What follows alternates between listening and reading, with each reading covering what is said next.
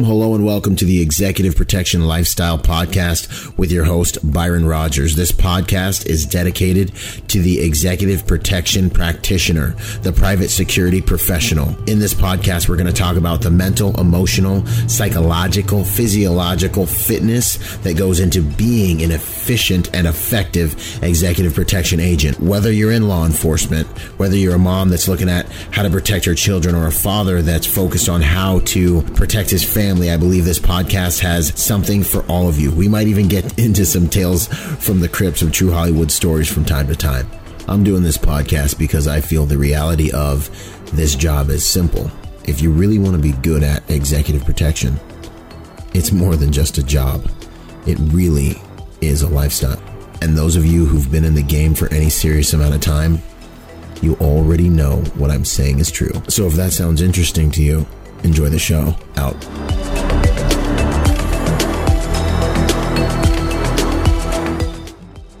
Boom. Hey, what's up, you guys? Byron Rogers here with Bravo Research Group, a boutique security, private security company out of Southern California and executive protection lifestyle. Today, I've got someone with us who we'll be very familiar with in some ways, and in other ways, I think you're going to learn a lot about what we're talking about. I've got Jeremy Gray with HESCO, who's joined us today. How you doing out there, man? So, man, how you doing, Brian? I'm good. It, I'm good. It's an honor to have you here with us. Well, thanks um, for having me on. Yeah, man, 100%. 100%. So basically, um, I guess the way we got here is I ran into you at SHOT Show and you just dropped some serious knowledge on me regarding armor. And uh, yeah, I went all fire hose on you. So. yeah, man, but it's good gouge, you know, like I feel like a lot of people, um, they know armor is good, but they don't really understand like, you know, how it works, who needs what, if they, what they need, you know. and so I want to try and bring let's bring some light and knowledge on that today. I know. Yeah, absolutely. We can get all into that. that's that's what's up, man. I do. I know a lot of people will be familiar with the HESCO thing just because you know when I was in the sandbox, as they like to say. I just remember the HESCO's giving me a warm feeling inside. You know, feeling like, hey, I made it back to base. I'm safe. You know. Um, absolutely, get behind the HESCO. yeah, man. So I, I love you guys, man. I've always been like sweet we're good we're safe you know we're home uh so yeah i didn't know what i didn't know is that you guys are getting into the body armor or got been in the body armor game um, right and that i think is important yeah hesco the, the body armor game is relatively new for us it's something we got into in 2014 mm. and uh, I, we have a lot of different selections for people to choose from Mm-hmm. And I want to make sure that people understand how to select the correct body armor for them, depending upon what their job is and what they're doing and the threats that they face. Awesome. So, yeah, starting in the beginning, what is your background? The infamous question, right? in the beginning. So, straight out of high school, uh, I mm-hmm. joined the Navy. I was an electrician's mate on the USS John C. Stennis CVN 74. I was actually part of the commissioning crew. So, I built a lot of uh, electro hydraulic gear. So all the aircraft elevators, deck edge doors, anchor windlass, steering gear. Uh, served on there for four years. Basically, took it from shipyard to uh, full duty. Sailed it around the world and had a an interesting experience. The Navy in the pre-com unit is a pretty rough duty. It's a lot of long hours. And when I got to uh, San Diego, actually, uh, I just I was tired. I was done, so I got out for a couple years. That was okay, but I had missed the camaraderie of the military. So I got married, uh, met a beautiful Finnish woman, and um, you know we uh, we trying to figure out our lives at that point. We're both young, and I decided, you know what, I'll join the Army Reserves and I'll try to go to college. So I joined in May of 2001. So I got exactly uh, one semester of college in before I we I discovered that 37 Fox, which is what my MOS was, 85% of them are reservists, and as part of the information operations, were necessary for any kind of combat deployment. So I got deployed very shortly after that, and I never returned to college. But um, I say uh, different education. I got a different education. I went to war college, but it was actually yeah. So I right. uh, got to participate in the invasion of Iraq back in 2003, which was an incredible experience. There were, I don't know, whatever it was, 175,000 of us that got to have that much fun. Interestingly right. enough, I was uh, in a army unit that was attached to the Marines, so I've got a uh, a special love for the uh, Marine Corps. We're yeah. a we're a Marine Corps combat patch, which uh, not a lot of people understand, especially coming from the Army side of things. Heck yeah! So uh, after that, I got into I got into distribution, and I worked for a company for about 16 years, distributing everything from night vision and helmets to plate carriers and plates. And one of the companies that I got uh, familiar with was Hesco at that point. Uh, and then 2018, they offered me a job, and I decided that I needed to you know, change things up a little bit. So I came to work directly for Hesco. Awesome. Yeah. Man, that's good to go. You got to get in there on the initial stuff in Iraq, the initial push and all that. Yep, straight across the uh, the old berm there with uh, with the Marines. So it was uh, quite quite the experience. We did a world tour of uh, Iraq Task Force uh, Tarawa Tarawa and Task Force Tripoli. So, man, that's good to go, man. And I remember I just remember when I was over there, psyops guys, we were like running around and we were doing the initial invasion in Haditha. And, you know, it was my first time ever in combat. And it's like nothing like it. and I remember I was sitting on top of a rooftop and we had just literally, uh, and like sitting out there 3 a.m., driving towards the city, and all of a sudden, like, the power goes off, you know, and you're staring at a city and the whole entire city disappears into the desert. yeah. and it's like that alone in your like mind is like, what? This is about wow. to get real. Like, wow. Yeah. It's like, oh my yeah. gosh. The yeah, there's a whole lot of darkness out there. Yeah, like the whole city went dark, and we are we got like skeletons painted on our face. We're about to go on ahead in here and get some. You know what I mean? Like happy 18th, 19th birthday, guys. You know, so exactly. And we shoot these APOBs in, and for those of you who don't remember, who don't know, it's like a bunch of grenades on a string. It's like 100 grenades on a string, uh, with a rocket attached to it, and it blows this big trench to move all the mines out of the way. And we go in, we do these th- uh, behind tanks, tanks fly down, you know, fly through that trench and kind of proof it for us. And then we all run into the city, you know, screaming and doing all kinds of crazy trash. And they bust out with some, uh, we got green smoke and Led Zeppelin and all kinds of hair bands going. This happened, man. This is how it was. Yeah, actually, one of the craziest, uh, one of the my most fond memories was actually yeah. going into um, Tikrit, mm-hmm. and we were with the, uh, I guess it was Task Force uh, Tripoli. We were with the the third LAR, the Wolf Pack, at that point. Yeah, and we were going up into Tikrit, and the group of Marines that had had us attached to them. We're in turtleback Humvees. We got oh, zero armor on. We're with light armored vehicles, and they're yeah. like, especially back then. Oh yeah, I mean we were. I didn't even. I didn't even have body armor. Yeah. Like I had. I had no body armor on my vehicle or on me. I just Man. I had like H suspenders and a whole bunch of magazines and a whole bunch of M203. Ah, that was it. That's horrible. Oh yeah. to think about even. I, I know now, right? Golly. Um, but so anyway, we were going into Tikrit and the uh, the cap the marine captain comes over the uh, the radio he's like hey man you got any acdc and i'm like of course we've got acdc yeah like, so, so, we start playing hell's bells yep, on our yep. loudspeaker system and yes. we're rolling up this main drag into Tikrit and I mean, just blasting this, you know, ACDC. Yeah. And Marines on the side of the road, I could see them all. They're they're all doing the wave. Ah! yeah. Well, I mean, that was cool in itself, and you know, we mm-hmm. we got through the whole invasion thing, and I brought mm-hmm. all my guys back home, which I'm proud of. Right. And awesome. Let me see. It was in 2017.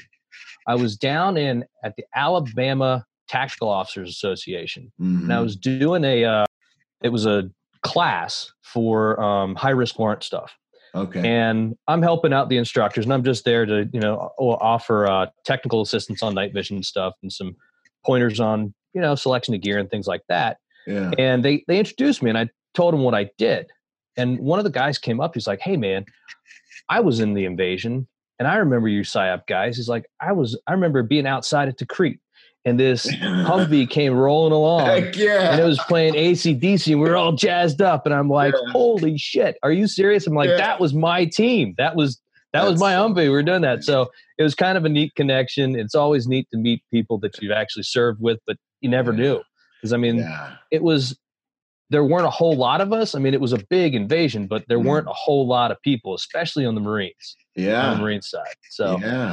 So- Man, that's a cool story. Yeah, man. And then I remember once we got in there, the mosque kicked on. It was like, you know, they're doing their usual, like, you know, Yep. Akbar, getting down, running. And Yep. then everything switched and it went to creepy. And then we started, started hearing like the, the mosque is playing.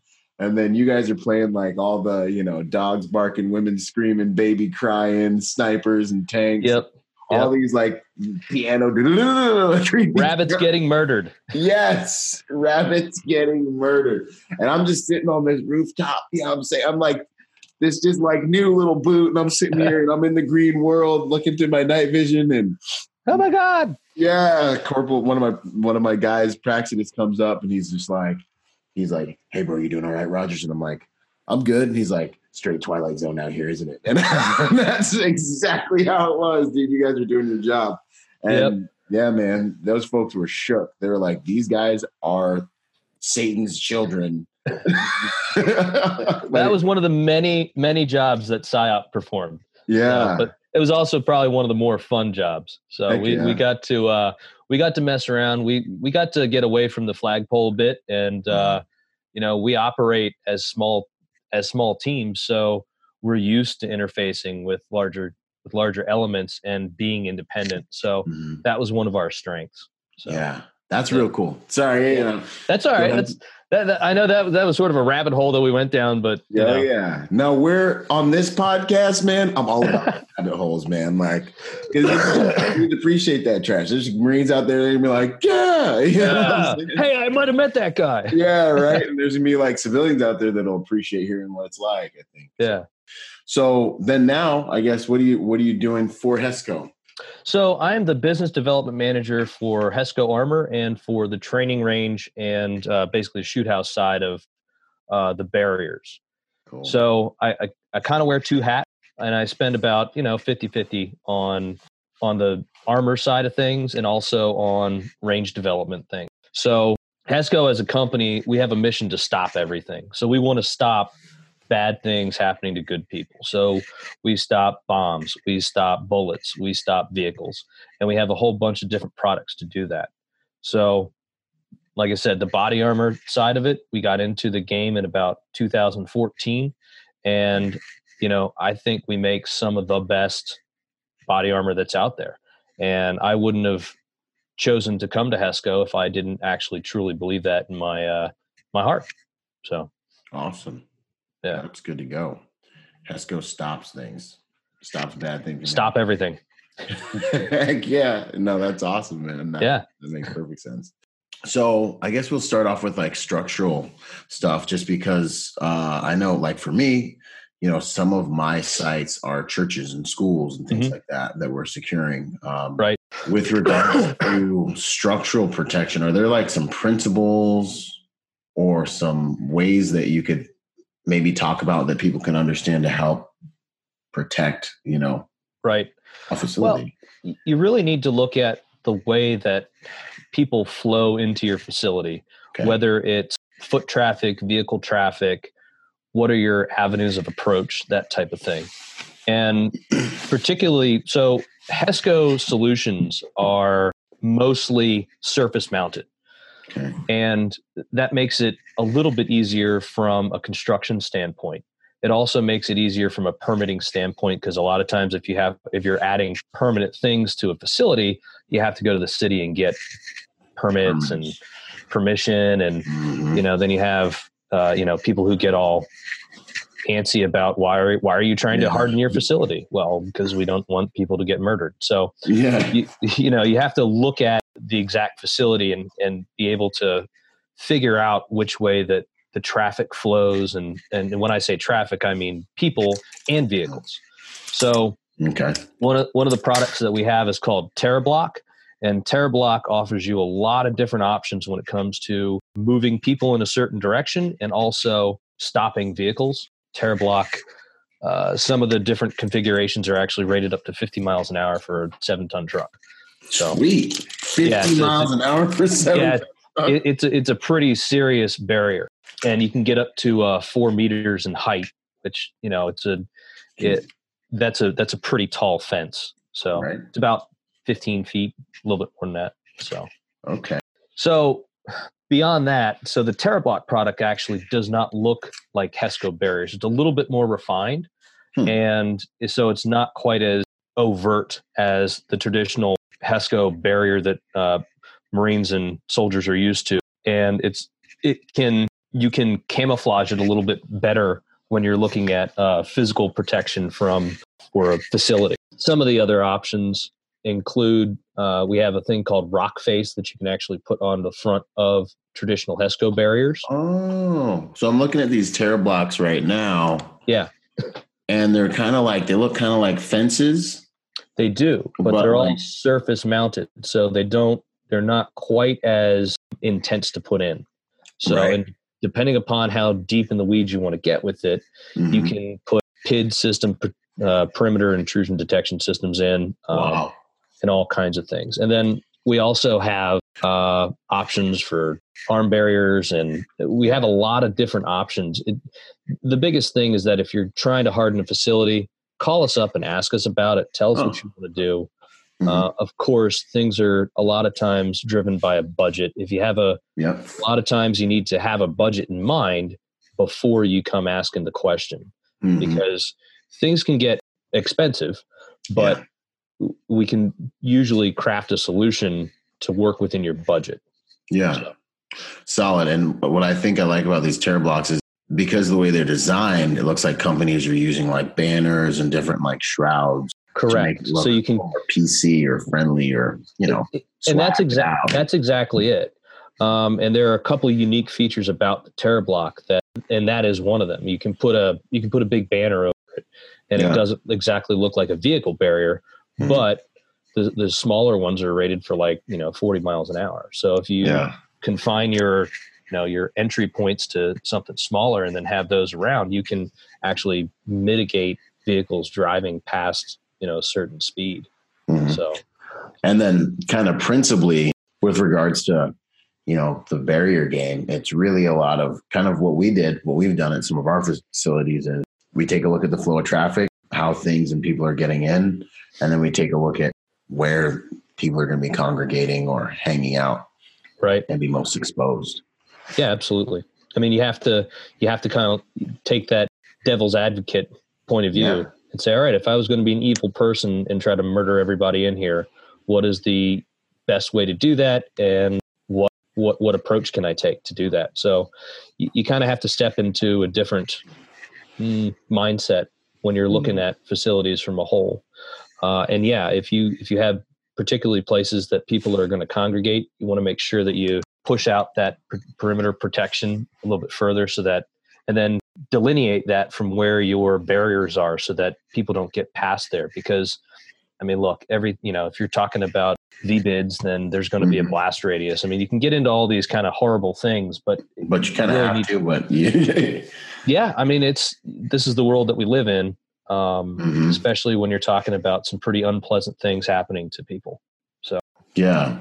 And now that, you know, threats are transforming, it's not just a guy, a shooter necessarily. We got knife attacks, we got vehicle attacks, we got firebomb attacks where they just find some fire in the facility somewhere and blow up right. a propane tank. you know? Right. Right. Yeah. I mean, there's there's a lot of horrible ways that people can hurt other people, and it's not necessarily just a uh, a shooting attack. Mm-hmm. So I mean, vehicles are a very affected way of injuring people yeah. because they're big, they're very common, but we have some solutions that will absolutely stop vehicles from getting into your facility where you don't want them. Right. So. Is there anything else that's kind of uh, civilian friendly that you guys have? Like, like you know, like a HESCO barrier is like overt, not PC. Yeah. yeah, like, yeah. do you guys have any other like kind of civilian friendly looking things? Uh, so I mean, we we can do um, full perimeter solutions, Mhm. uh, and we have a lot of different options for that. Mhm. Uh, again, communication is the key here. We can Yeah. get into access control and all kinds of stuff like that. So we have a lot of different options that we can bring to the table. Mhm. But the biggest thing is we got to sit down and talk about it. It's not a Yeah. it's not a standard hey send me a price list type of thing. yeah. Okay. And you, so you guys would do like a consultation, essentially. Yep. Um, we- yeah. Our sister company is a company called Guardiar, and they do the high security uh, perimeter solutions. Wow. And uh, Guardiar uh, has a lot of different representatives throughout the country and actually throughout the world as well. So Awesome. that's when they bring in. That's when we bring in, you know, cameras, Mhm. radars, surveillance, a lot of different uh, technological solutions, Mhm. including uh, access control and stuff like that. So Yeah. We have a lot of things that we can or a lot of options that we can we can uh, bring to the table for Yeah. customer No, that's awesome because I mean the barrier isn't a standalone. You know, it's like any good security strategy is you know multimodal and multifaceted. You know, of course um, so that's awesome that you guys have all of that stuff at your disposal, one hundred percent. So, um, do you know anything about like hardening rooms and hardening vehicles? So we we don't really play in the vehicle game yet. One day perhaps we'll get into that game but that's a that's a different business and there's a Mhm. lot of great companies out there that do vehicle hardening. Can get into a little bit of room hardening. We can press i mean any armor company can press flat panel. It's a different solution for us but it, it is an option. It's but again it's more of a you know what are you looking for exactly? And is a composite solution uh, the correct answer or Yeah. it, depending upon the structure it may be that you know structural steel is a better answer so Mm. you know having somebody to consult about that is usually uh, the beginning of finding the correct answer for it Yeah. Awesome. Okay. Now I see. I think we get into body armor. body armor yeah, man. No, I want to because you know I know a lot of our guys are doing facility stuff and have projects with you know especially right now in the game in the security game with all these active shooter incidents and school shootings and right um, learning how to harden and secure any place where there's going to be a body of humans is Right. like really really becoming more and more of a discipline that we have to master. hmm So, you know, I think this might be an area where, you know, the Marines and like guys that were overseas might have a slight edge because we've been doing it for years, uh, or we did it for a little bit, you know, over there. And I've seen like, you know, this is how we make this place really hard to get into if we don't want you to get into it. yeah I, I think a lot of it uh, especially with like school shootings and stuff like that you have to take sometimes you have to take a look at it as, all right how do we limit access and how Mhm. do we make sure that a bad person isn't going to get into when it comes to armor the, armor is a very personalized solution and it is a very personal thing so one of the reasons why we take so much pride and quality in our in our armor is because it is it is sitting on your your physical body That's so we want to make sure that if you're ever in a scenario where bullets are coming at you, that they're going to be able, we're going to stop them, uh, and it's going to limit the amount of damage you take to your person. Yeah. I mean, just the responsibility of making a, a device, a plate that stands between someone and more, you know, mortality. like, like A- that's, Absolutely. I mean, look, we have a great crew at our factory that really takes it seriously. That hey, look, Yeah. we're building body armor to save people's lives. So yeah. it's it's a pretty big responsibility and th- there are a number of companies that are pushing what i seem to think is inferior products and mm-hmm. all of our products are made in the us and all of our s- s- ma- raw materials are sourced from respectable companies. We don't use any kind of foreign polyethylenes they're all built in the us um, and our ceramics are from some of the top ceramic manufacturers in, in the world. So the quality control is like there. it is it is a very important part of our of our strategy the quality That's awesome because it ain't like, you know, we're buying bologna sandwiches here.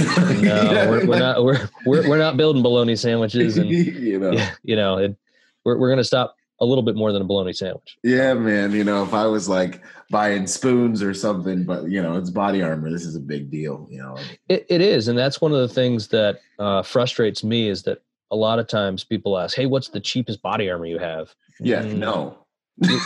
you, are not in the body armor game, dude. You, this is right. this is something that is trying to save your life. What is your life worth? Worth. Yeah, yeah. right. Like what how much do you want to dedicate to saving your own life? Yeah.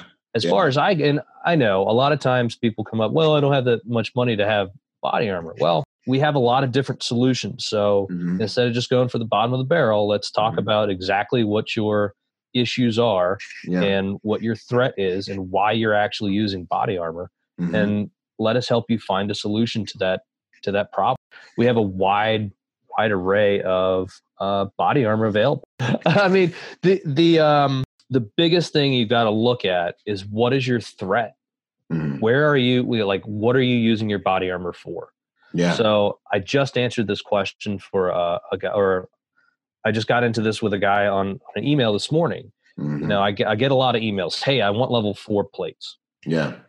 Okay. But I don't think a lot of people understand what level four plates do. Right. So, I mean, like uh, this is where I want to break down, and it's right. kind of funny because you're, you know, like you, you essentially just touched the the infamous security question because we you sit down with the client and you start to get the feeling that they want to know how much they can get for the least amount. right. heaven forbid. Right. And this is the moment where you're kind of like, well, what quality of security do you want? You know, what's really the threat? You know, what do you what do you what do you want to stand between you and possible dangers, or is it just embarrassment, or what are we dealing with here? Yeah. Uh, and it's it, it's the same question. it, is the it is the exact same question, just phrased in a different way. Yeah. So when when you're looking about at body armor, yeah. So it all depends upon if you're if you're buying it as a civilian for your own personal use or mm-hmm. as a mm-hmm. um, executive protection. Do you call them operators? What do you call like bodyguard? I mean, how do you protection agents? There's this whole war going. Executive on. protection agent. Yeah. yeah. If, if you're an executive protection agent, or if right. you're a law enforcement officer, or you're if you're just a civilian, mm-hmm. you know mm-hmm. what is your purpose in wearing body armor? So, from the law enforcement side, the um, the National Institutes of Justice, the NIJ, okay. regu- certifies what levels of body armor are. There's only two levels. Oh. One, two, two levels. There's level three and there's level four. Hmm. So the industry has come up with this term three plus and three plus plus. Wow. And yeah, it's, stuff. it's like being organic. You know what I mean, it, it, it is. It's a you know self-certified organic. Yeah. yeah. Um, so what the plus or the plus plus means is that that plate is tested outside of the NIJ standard. So hmm. Level three plate, like beyond the NIJ standard, like correct here. So plus let's, plus means we went over and above. Yeah, we went way we, we went way over. We're like so plus, far plus. over. Yeah, yeah, yeah. Okay, okay. So so let's define what NIJ level three is. Okay. NIJ level three is six rounds of M80 ball on a plate. It has to defeat those with less than 44 millimeters backface. So almost two inches, which yeah. is quite a bit. Um, NIJ cares about backface. If you talk to other federal agencies, they don't care about backface. But okay. that's that's what the standard is. So M80 ball is 7.62 by 51. It's a steel, uh, steel jacketed, copper plated lead core round going 2,800 feet per second, which is actually a fairly difficult round to stop. All right. And you will find it, but it's not as common as one might think. You'll find M80 as you know surplus ammo. Okay. Um, a lot of your 308 Winchester is not the same as 7.62 by 51, just because of the way that rounds are designed. 762 by 51 is a military cartridge, whereas 308 is a hunting cartridge that you know a lot of departments use uh, mm-hmm. for their snipers or counter snipers, whichever right. Politically correct term you want to use. and you got to remember that the NIJ's standard for defeating rounds is they they're all military rounds. Mm-hmm. Military rounds are designed to penetrate. Mm-hmm. So you've got M80, M855, M190, you know there, there's a lot of different military designations that that are truly military rounds that are just designed to penetrate. Mm-hmm. And the M80 round is actually pretty difficult to stop. So that's one of the reasons that plates have gotten thicker over the years. A lot of people mm-hmm. complain to me about the thickness of a plate. Well, if you have a standalone NIJ plate, it's going to be thicker than a plate that's not certified to the same standard because there's a drop test in it. And they basically take a an 11 pound weight, they strap it to the back of the plate, and they drop it from four feet twice, and then you have to put it on the clay backer and shoot it, and it has to defeat those rounds mm. without, you know. Sounds like a pretty good little litmus test. I mean, it's like they're jamming, they're messing with the product. Like that's oh, they are. And there's good. also a conditioning. There's also, uh, you know, there's there's just all kinds of an immersion test. So there's a lot of different things wow. that NIJ does to certify when you get a certified NIJ plate. Now, once you start stepping outside of those of those standards, um, that's when you get into your realm of three plus and three plus plus. Our standard level three plates mm. are uh, like our 3600 and our 3800 mm. are a pure polyethylene plate. So they're very lightweight. And a lot of times people attach uh, weight to effect, but we test our plates outside of the all of our plates outside of the NIJ standard, and we test them to more than what the NIJ requires. Okay. So our 3600, 3800, yeah, we test them to M193 and 762 by 39 mild steel core, mm. and to 30 6 jacketed soft point, okay. which is a pretty good surrogate for a lot of hunting rounds. Uh-huh. So when we're the reason I made the point about military rounds being like they penetrate mm-hmm. is because hunting rounds are designed to expand and yeah. are designed to as soon as they hit flesh they're designed to expand and create a wide temporary wound channel which is what actually kills the animal whatever else you're shooting mm-hmm. so military rounds are designed to poke right through i mean that is one of the problems with the m855 right it's like mm-hmm. shooting somebody with an ice pick yeah, like you got to shoot them a lot of times and hit a major, major organ until they don't go down. So, yeah, exactly. So, so actually, your uh, your tactical rounds that have some sort of ballistic tip on them, uh, jacketed soft points, even some bonded rounds that are actually designed to expand. Armor is more effective against those at defeating those rounds because they're designed to expand. Yeah, their energy probably gets expelled before it gets to the armor. It, it does. It absolutely does.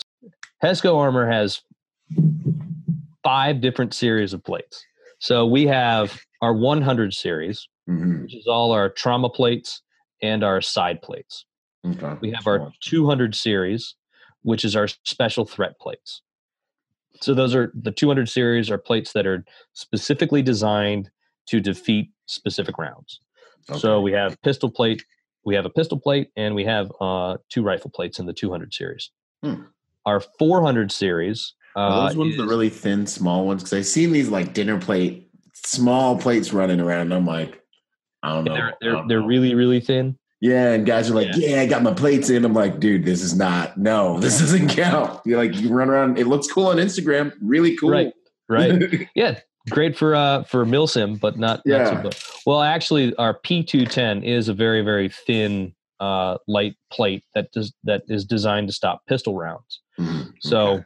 so if it's pistol threat, if that's the game you're playing, probably it, it, it, it absolutely is. I think the other thing that people need to re- uh, remember is that you know, well, we can get into sizing properly, but yeah. you know, plates are designed to stop threats to your vital spaces in your body, not right. not to surround you by protection. Right. It's not the uh, the end all be all. But NIJ doesn't actually have a certification for hard pistol plates.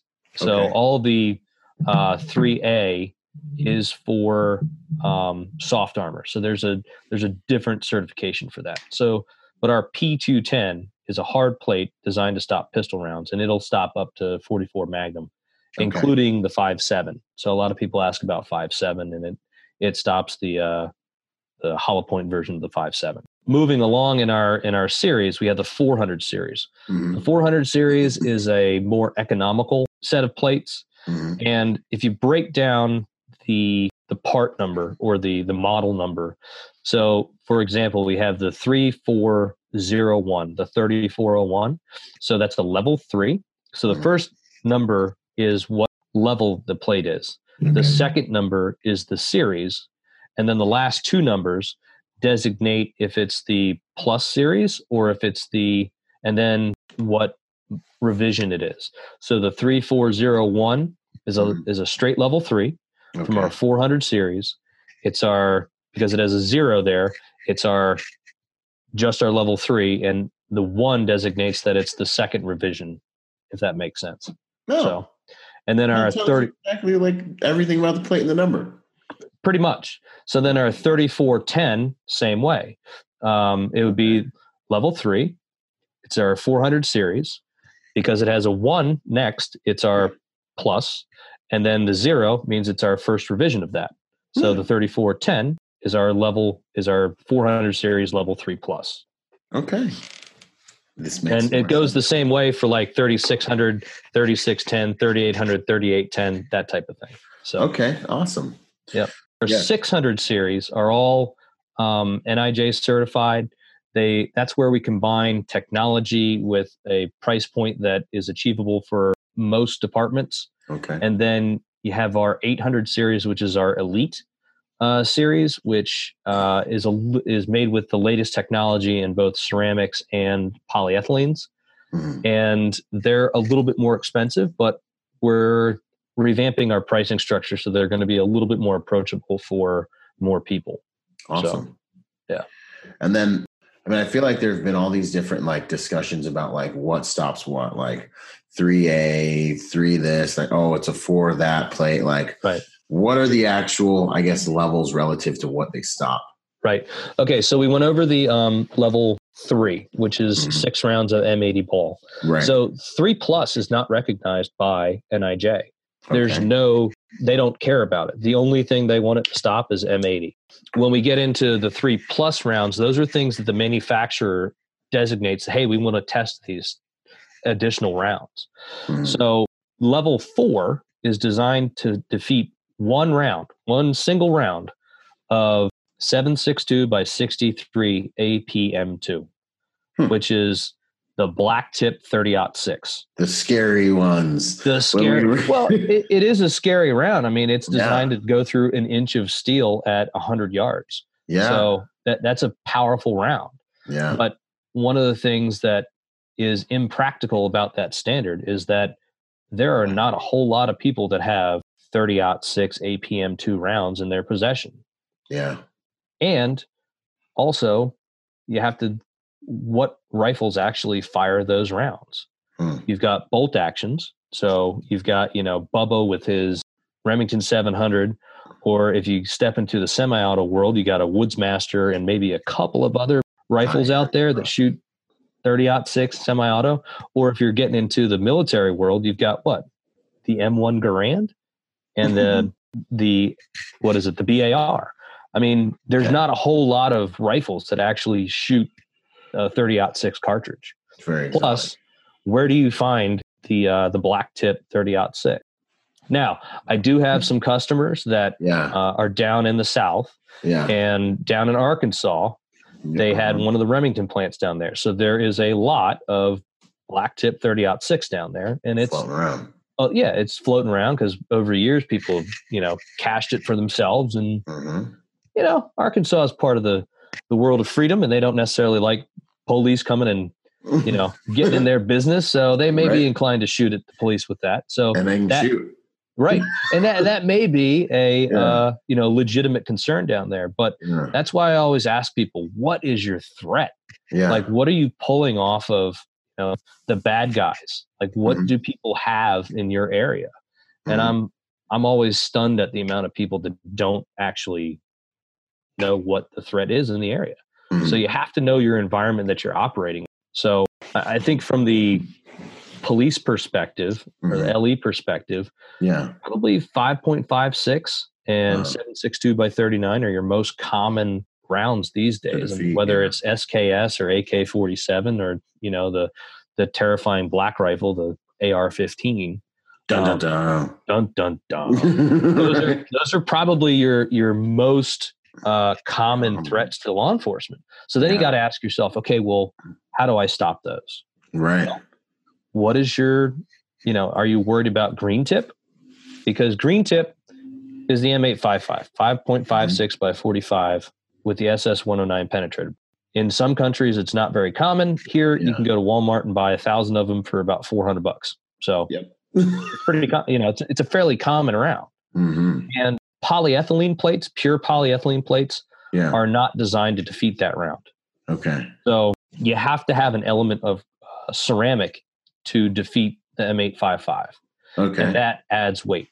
So our 3600 yeah. or 3600 plate is about two and a half pounds, but our 3610 is about four and a half pounds. And that extra Mhm. two pounds comes from the ceramic that we have to add to that to stop that M855. So is it does the plate have a ceramic and a steel core or is it either No, or? no, no. So all, we don't use steel in any of our in any of our plates. Our Okay. basic construction is either when I say polyethylene, I'm talking Uh-huh. about ultra high molecular weight polyethylene. Hmm. So Oh. it's uh, essentially it's long chains of C's and H's. If you go back to your chemistry class, that they basically stretch out and then they they weave them together into these sheets, and Hmm. then you consolidate those sheets, and it stops bullets. So Awesome. there's a number of different companies that put those things together, yeah. uh, or a number of the raw materials together, Mhm. and we have our own special formula. Mhm. So I mean that's really you know like the secret sauce. Like the way that we put our armor together is our uh, unique selling point. It's our you know it, that that's what we do. So when you're defeating lead core rounds, so Mhm. 762 by 39 full Yeah. metal jacket, uh, M193, so 556 by 45, uh, 55 grain full metal jacket round. Those can be defeated by a uh, a pure polyethylene plate. So you can get lighter plates uh, Yeah. to stop to stop those bullets.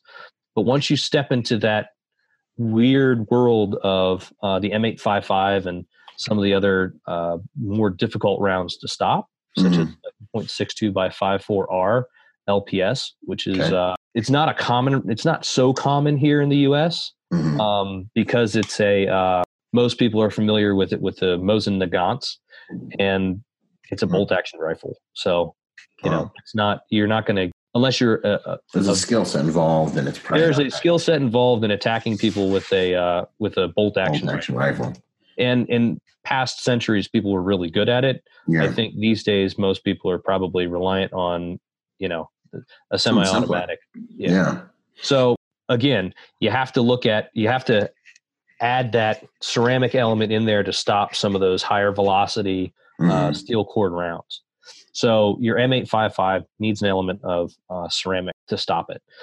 The, the the one thing that people need to remember is that when you're comparing armor, Mhm. um, you have to look at the spec sheet and you have to ask the manufacturer, "Hey, what have you tested this to, and how many rounds of that will it stop?" Yeah. And if they get kind of cagey about that, then you have to ask yourself, "Well, what are we, you know, What's the threat? What's relative? What kind of company? Yeah. Correct. So any manufacturer should be willing to sh- uh, share their spec sheets with you, and if they're not, maybe you need to question what manufacturers you're talking to. So And the spec sheet will just show you straight up It- how it should show you went.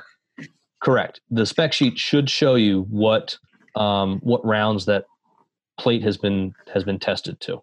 Okay. Like asking to see a DD two fourteen or, or something. Are you really a vet, or yeah, right. Were you really in 03? Are you? I got a guy right now. I'm thinking. I'm like. God, I'm gonna need to see that DD two fourteen. yeah, right. I was with the SEALs. Uh, Yeah, let me see here. Yeah, but it doesn't seem like it. Yeah. right? What would be, I guess, the most appropriate round that you think, or you know, the most appropriate armor that guys that would be? I mean, if in executive protection, I mean, you, you're kind of looking at the same type of scenario as like a law enforcement type plate. What would be kind of the sweet spot? You think? I would what do you see say being sold and all that. you're are you wearing it covertly or are you wearing it overtly Mhm. So we have in our That's 200 weird. series, we Mhm. have two different plates which are a little bit more covert. Mhm. Um, we have our L210 and our U210 plates. So those are both very thin, mm-hmm. uh, and they're designed to defeat either the 762 by 39 or the 5.56 family of rounds. Mm-hmm. When I mm-hmm. say family of rounds, I mean all the variations. Yeah. So our our U210 will stop uh, M193, M855, and which is not very common yet, mm-hmm. and I only say yet because we haven't ordered a trillion rounds, is the mm-hmm. M855A1. Okay. So that's the new uh, enhanced performance round that the Army is beginning to issue. Uh, and it also defeats the whole family of 762 by 39.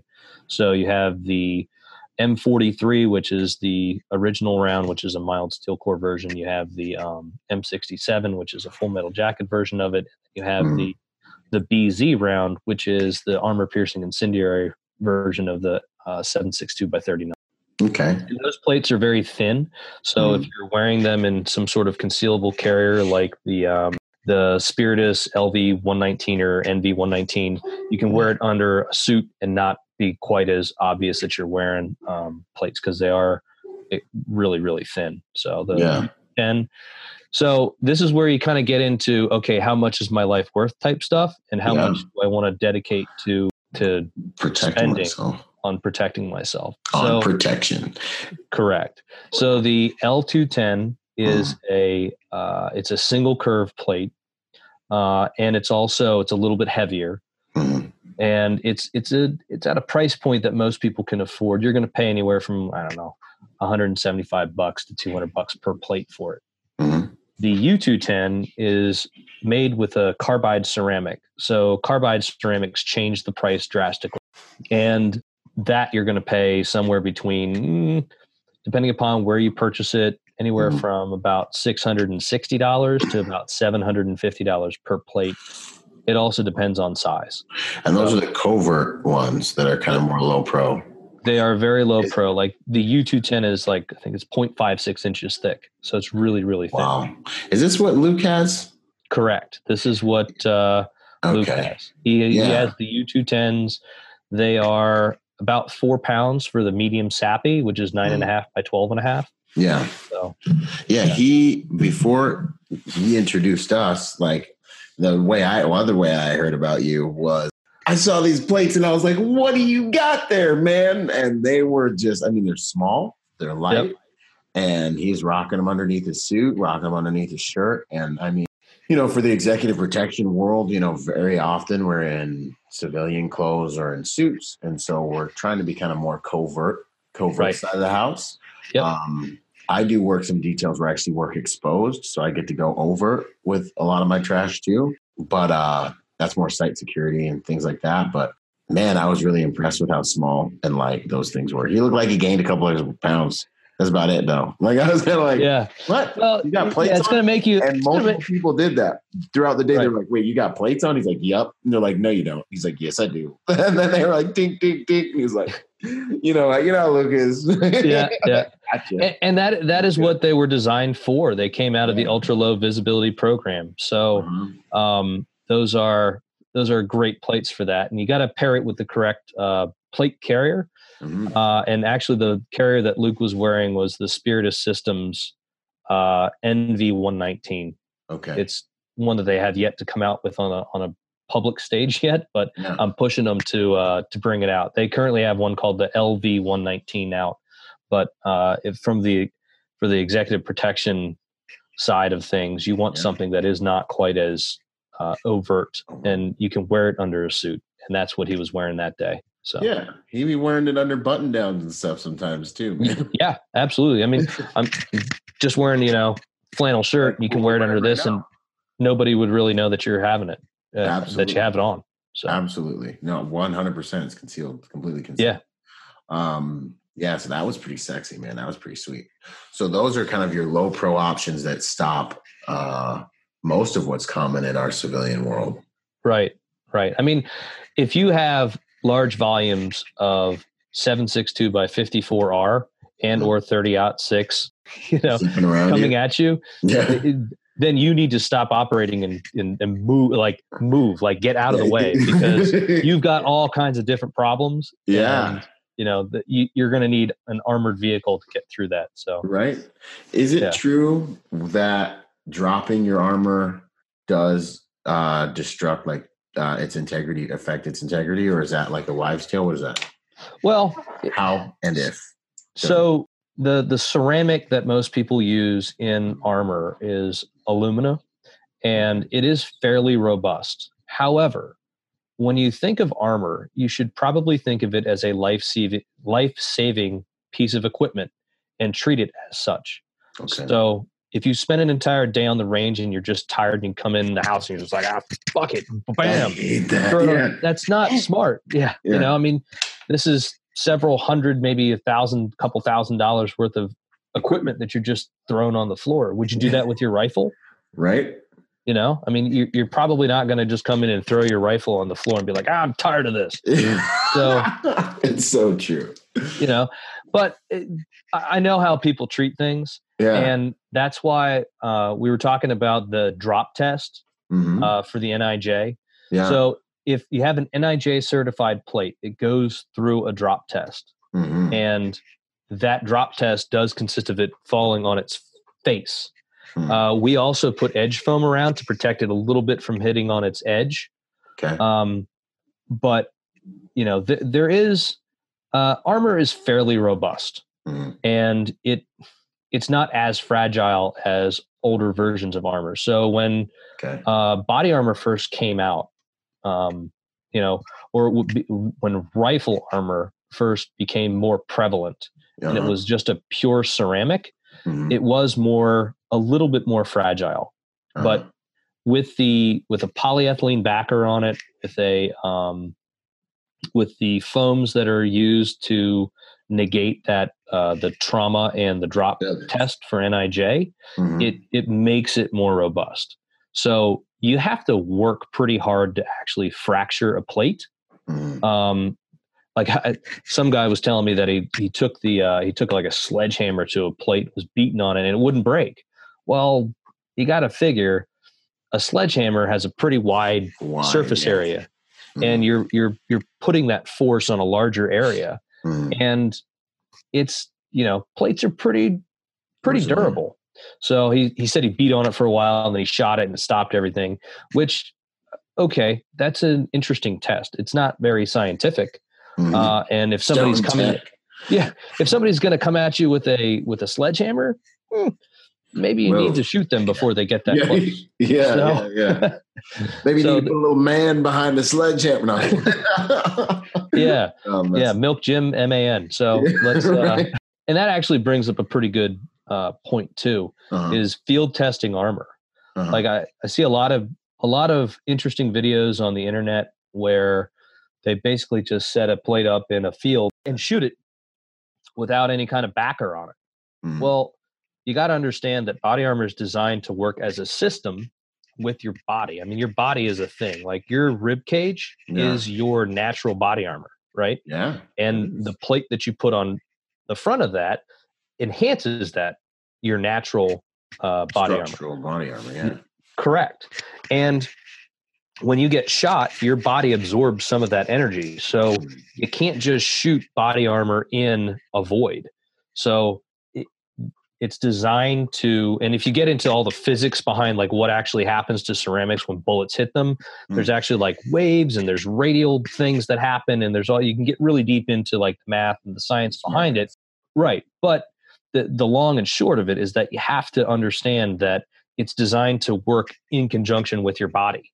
yeah, So even though it's a standalone plate, armor. you, you shouldn't shoot it standalone because it's not actually moving into anything to uh, you, you need to have some kind of a backer on it Mhm. and we're discussing among amongst the engineers how to um, facilitate an easy field test without having you know NIJ's like they shoot it on clay with clay backers and Uh, it's that's a very expensive setup.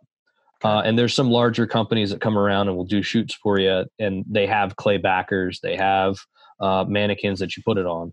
But there's a few easier ways to do that but you got to make sure that the plate is fully supported against whatever you're shooting it uh, against. Mhm. Because if it's not, then you're creating pressure points, and the plate could. It, it's not a it's not a fair test of the plate. So yeah, it's not like a true test. It's not. it, it's really not. I mean, Like- there has to be a little bit of science behind it. yeah, and if you want to truly see the plate's capabilities, Correct. relative to what you want to use it for. Right. Right. Let's see i guess does cost well i guess i don't know if this is a fair question but is is con I mean, some of this stuff is more expensive than others if you pay more are you getting the same type of quality is that a real thing does cost Um, affect that I- I would say that it is. okay the reason that our bot so the 400 series is our least expensive and our Mhm. 800 series is our most expensive the difference in cost is the the difference in cost between the raw materials Mhm. so the raw materials that we use in the 400 series are cheaper than the ones we use in the 800 series because the ones that we use in the 800 series are the top of the line most technologically advanced raw materials that are out there The And- those come with a premium. Uh, there's carbide ceramics and there's alumina ceramics.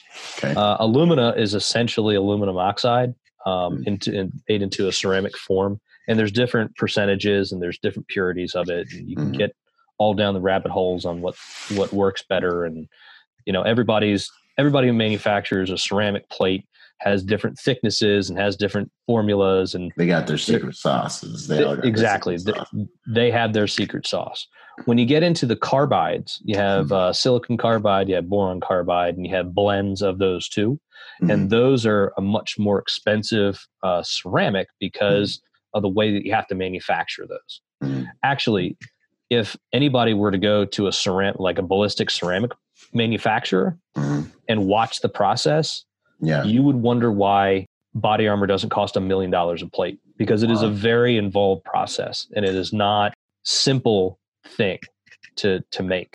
Does do you get more performance out of these more gucci materials?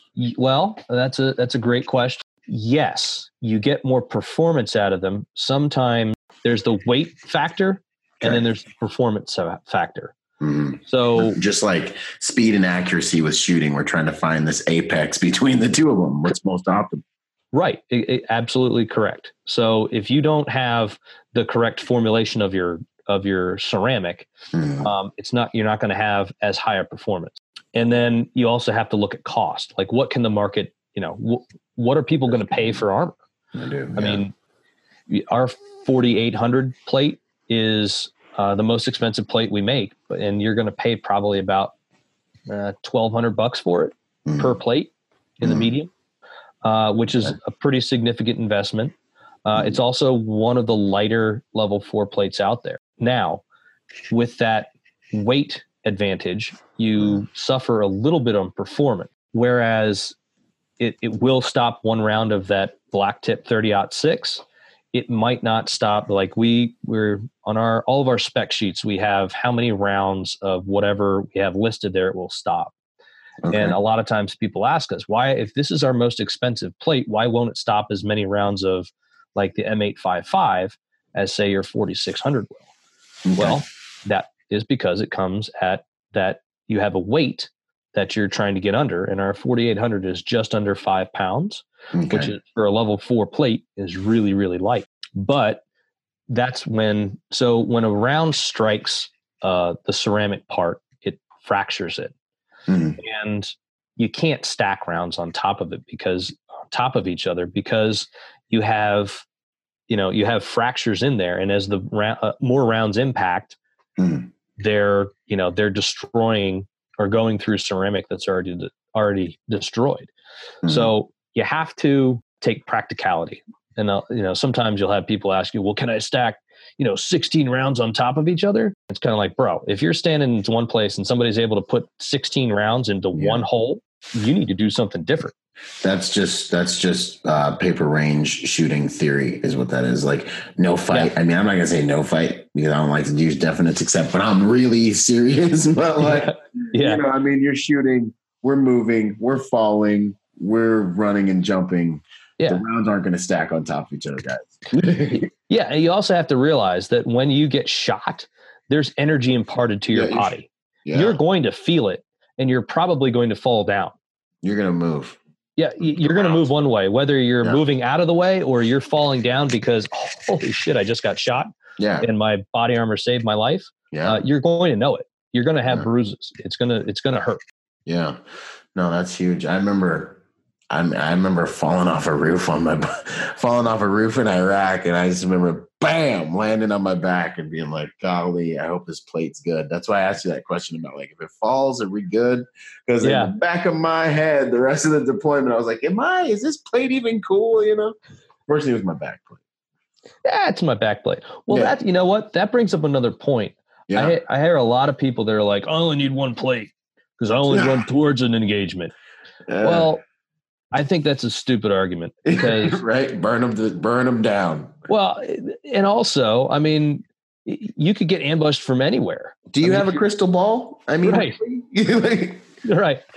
you know, somebody could pop up behind you and cack off a couple rounds and catch you in the back. I mean, yeah, if you're wearing one plate, then you need to wear two. one hundred percent. I mean, you can debate all day long about side plates Yeah. uh, and whether or not they're, you know, the added weight is an advantage or a disadvantage. Mhm. But if you're wearing front protection, you need to be wearing back protection. At, a, at yeah, at least you know what I mean. Right. Absolutely. And then if and then if you're wearing protection, maybe you need to just wear all the protection. I don't know. You know. Well, I that, that's wear- true. I mean, do you need, you know, do you need side protection or what kind of Yeah. side protection do you need? I mean, there's all kinds of different things you can go into. Mm. But if you're wearing front plates, then you need to wear back plates. Yeah. Yeah. One hundred percent. Like One that's- plate doesn't just like get it. It's not okay. No, it's that's not not. okay. It's not okay, guys. Wear two plates. Would you say it? What? It, how? Where are we at as far as maintenance of body armor? Is there any like storage considerations and anything like that, or are they pretty? You know, Uh, I mean, it, again, it's pretty robust. Most people ca- just leave it in a carrier, Yeah. and that carrier is usually in the back of their vehicle. Part of the conditioning test that we do to all of our body armor, whether it's NIJ certified or not. Uh, is a is basically an environmental test where we heat it up to a certain temperature.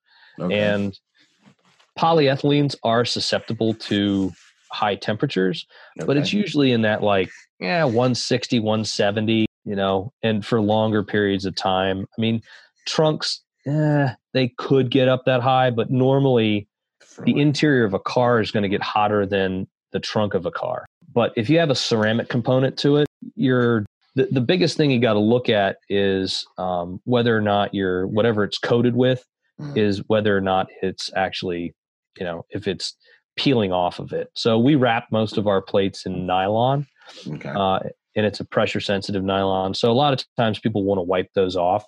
We have a, a care and use guide that I'm happy to send to anyone who asks me for it. Sweet. Uh, that that base that, that goes over the basics of caring for your armor. If you've been sweating on the range all day long, it might be a good idea to you know take it out, wash off your carrier, wash off your plates. You don't need to put them in the dishwasher. You don't need to like you Put know your plates in the dishwasher. Ha. People really do that. That's a thing. No. don't do No, that. okay, cool. some people don't want you know the that stench of the sweat your body odor yeah. you know, to get into it uh, and depending upon the carrier that you have you know you, it may be more susceptible to um, other you know to other chemicals but Mhm. the the coverings that we use it's pressure sensitive adhesive and we we cook it on there so it shouldn't be you shouldn't have any issues with uh, Mhm. any anything permeating it unless it's a really harsh chemical you want to keep Okay. anything away from harsh chemicals again Yeah. it's a Even life-saving piece of equipment and if you do get it really dirty it's probably a good idea to dunk it in water let it air dry Okay. uh, wipe it off with a with a damp cloth. Uh, I know that like the you've got the uh, JPC that has a lot of that's uh, fairly exposed to the outs uh, you know to the outside environment. You got first Mhm. spear carriers that you're basically it has a thin layer, but sometimes the plates are exposed.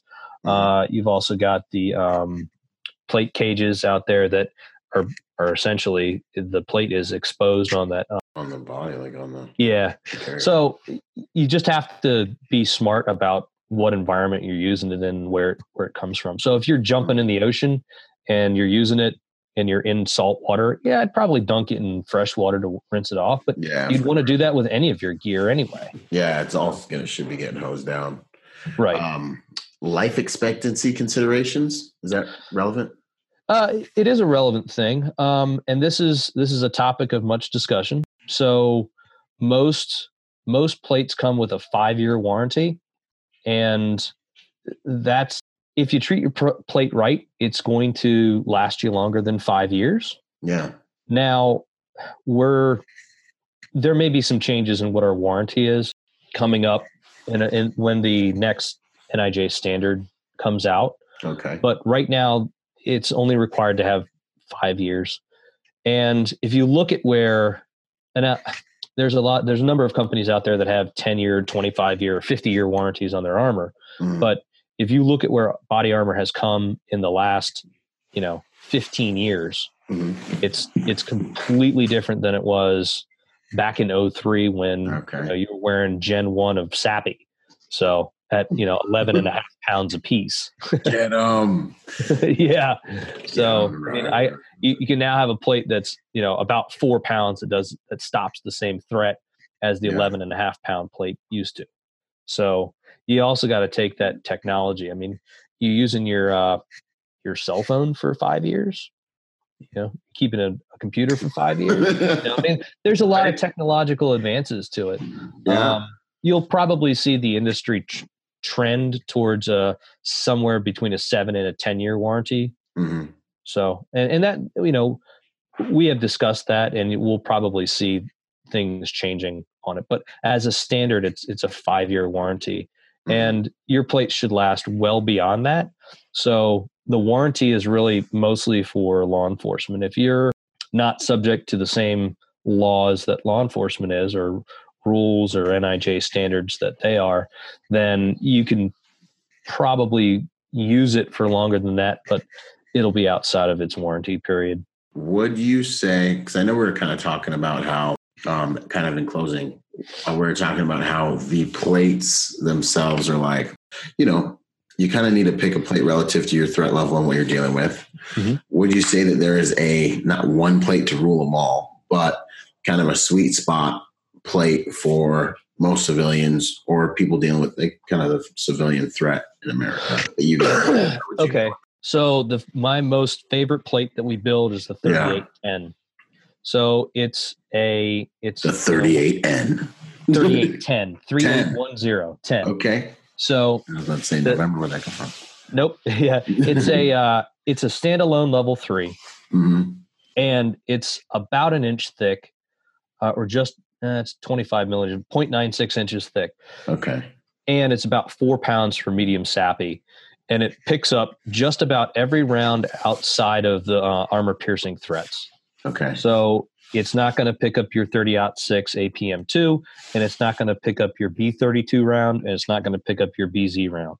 But everything outside of those including uh, a lot of your hunting rounds it's going to stop. Um, to get to our when we were testing it for the nij they actually had to bump up to the uh, 300 win mag cartridge and barrel set to actually get the velocity that would actually defeat it.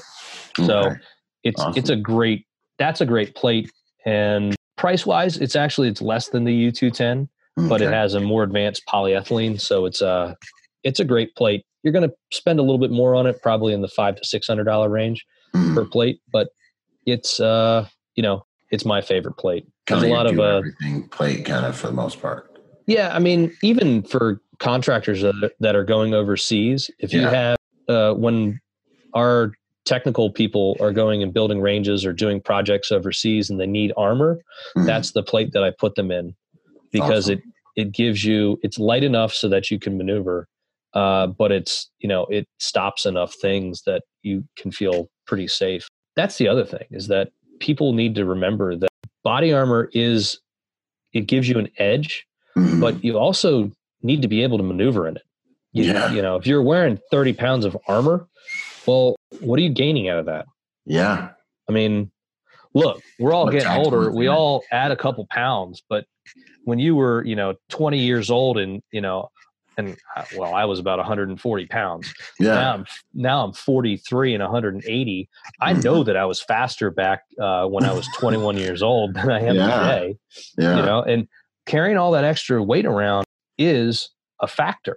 yeah. So you have to do that cost benefit analysis of okay, if this is if I'm adding this much weight to my kit, Game. Yeah. how am I going to perform in that? And it that's another thing that just gets me frustrated is when people Mhm. say, oh, I, I don't really care how much they weigh. They're just going to sit in my trunk until I need them. It's like, Ugh. really? You, you're gonna you, you're gonna leave this this critical piece of your kit in your trunk until you're now faced with a critical incident where you have to perform at your above your highest level to defeat an active threat. Right. I was gonna ring in on that. You said it perfectly. Exactly. Yeah. Uh, I mean, you, you have to not only do you have to train with it, you have to look at it practically. Okay, if I'm if I'm going cheap on body armor, it's going to be heavier. Mm-hmm. So you have to look at all right. Well, maybe I should spend a little bit more money and get something that's lighter that's going to defeat most of the threats rather than getting something that's cheaper. And yeah, okay, it may be a more robust plate, but it's heavy. And who wants to wear a heavy plate? Nobody. No, like when movement is life, you really want to be lighter. on your feet. absolutely yeah you, you don't want to uh you don't want to have it a couple extra pounds you're toting around just because you went cheap on it Okay. yeah, not the place.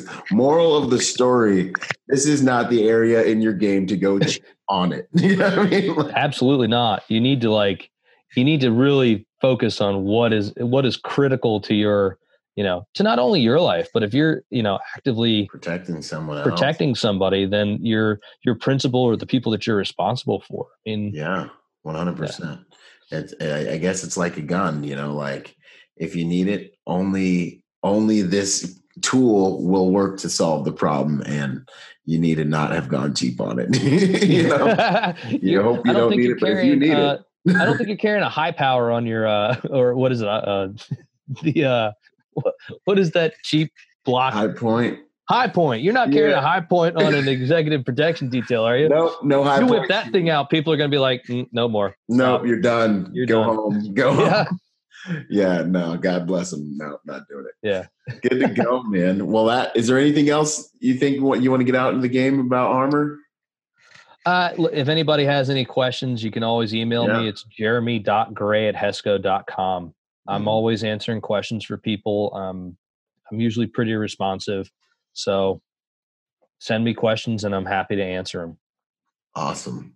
Yeah, wealth of knowledge, man. I, I, I think. I mean, this episode's given a lot, and I'm glad it's you know it's recorded, so you can go back and listen to it. I'm you know get my game right too. Um, that's awesome. Now, one of my favorite questions: Do you have any daily rituals you do that you believe make you better at what you better human? This is about lifestyle. uh i i get up at about 4.30 every morning and i i go crossfit I have an hour to. Uh, I take an hour a day, dedicate it to myself, Mhm. get that blood flowing to the brain, yeah. and I honestly, if I don't go and work out, I'm like I'm suffering through the Off day. Yeah. I am I am totally off balance. So I try to make sure that regardless of what other crazy shit's happening to me, that Mhm. I take that hour or so to get that workout in and get the blood flowing to the brain and Yeah. get things get things moving because look life can be so unpredictable you can move in so many different directions Yeah. that if you don't take at least an hour a day to to yourself you lose it. You lose you got to get that iron ther- You got to get that therapy in. that's right Grounded, man. I'm with you. Release those positive endorphins. You know. that's Uh, right put yourself into some stress so that when life starts throwing trash at you for the rest next 20 hours, you're not like, oh no, you know, this is the first time I felt stressed today. You know, it's like, nah.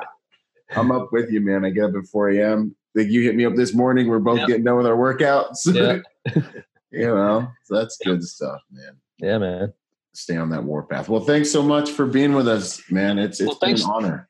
Well thanks a lot for having me on i, I really appreciate it and i hope that your your audience has gotten something out of it Heck So, yeah. I, I know they have. I have for sure. Um, all right, brother. We'll talk soon. Jeremy, thanks once again for coming on. And I'll see you on the I'll see you around. Now, Yeah, man. Game, man. See you later. All right, later.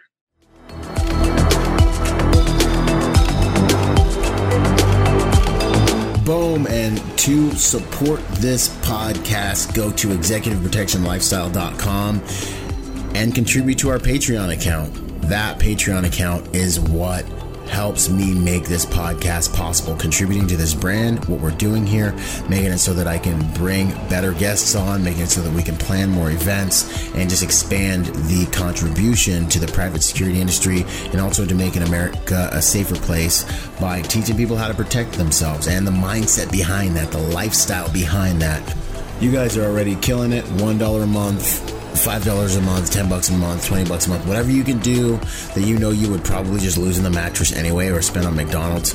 Hey, you want to put it towards something that's going to good use? Put it towards a podcast and get involved in our, our Patreon account at executiveprotectionlifestyle.com. And if you want to find me, that's ByronRogersMotivation.com. Um, you know, do whatever you can, contribute whatever you can to that Patreon account because it makes all of these things possible, ladies and gentlemen. So much love thank you, thank you, thank you, and thank you for making those contributions. You guys rock. We're already doing amazing there, and it's just because of you guys. So thanks once again for those contributions.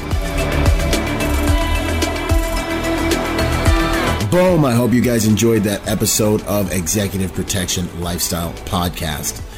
This whole entire thing actually just started off as a Facebook group that blew up and is one of the fastest growing, if not the fastest growing, executive protection uh, Facebook group online. So if you haven't joined the Facebook group, join the Facebook group.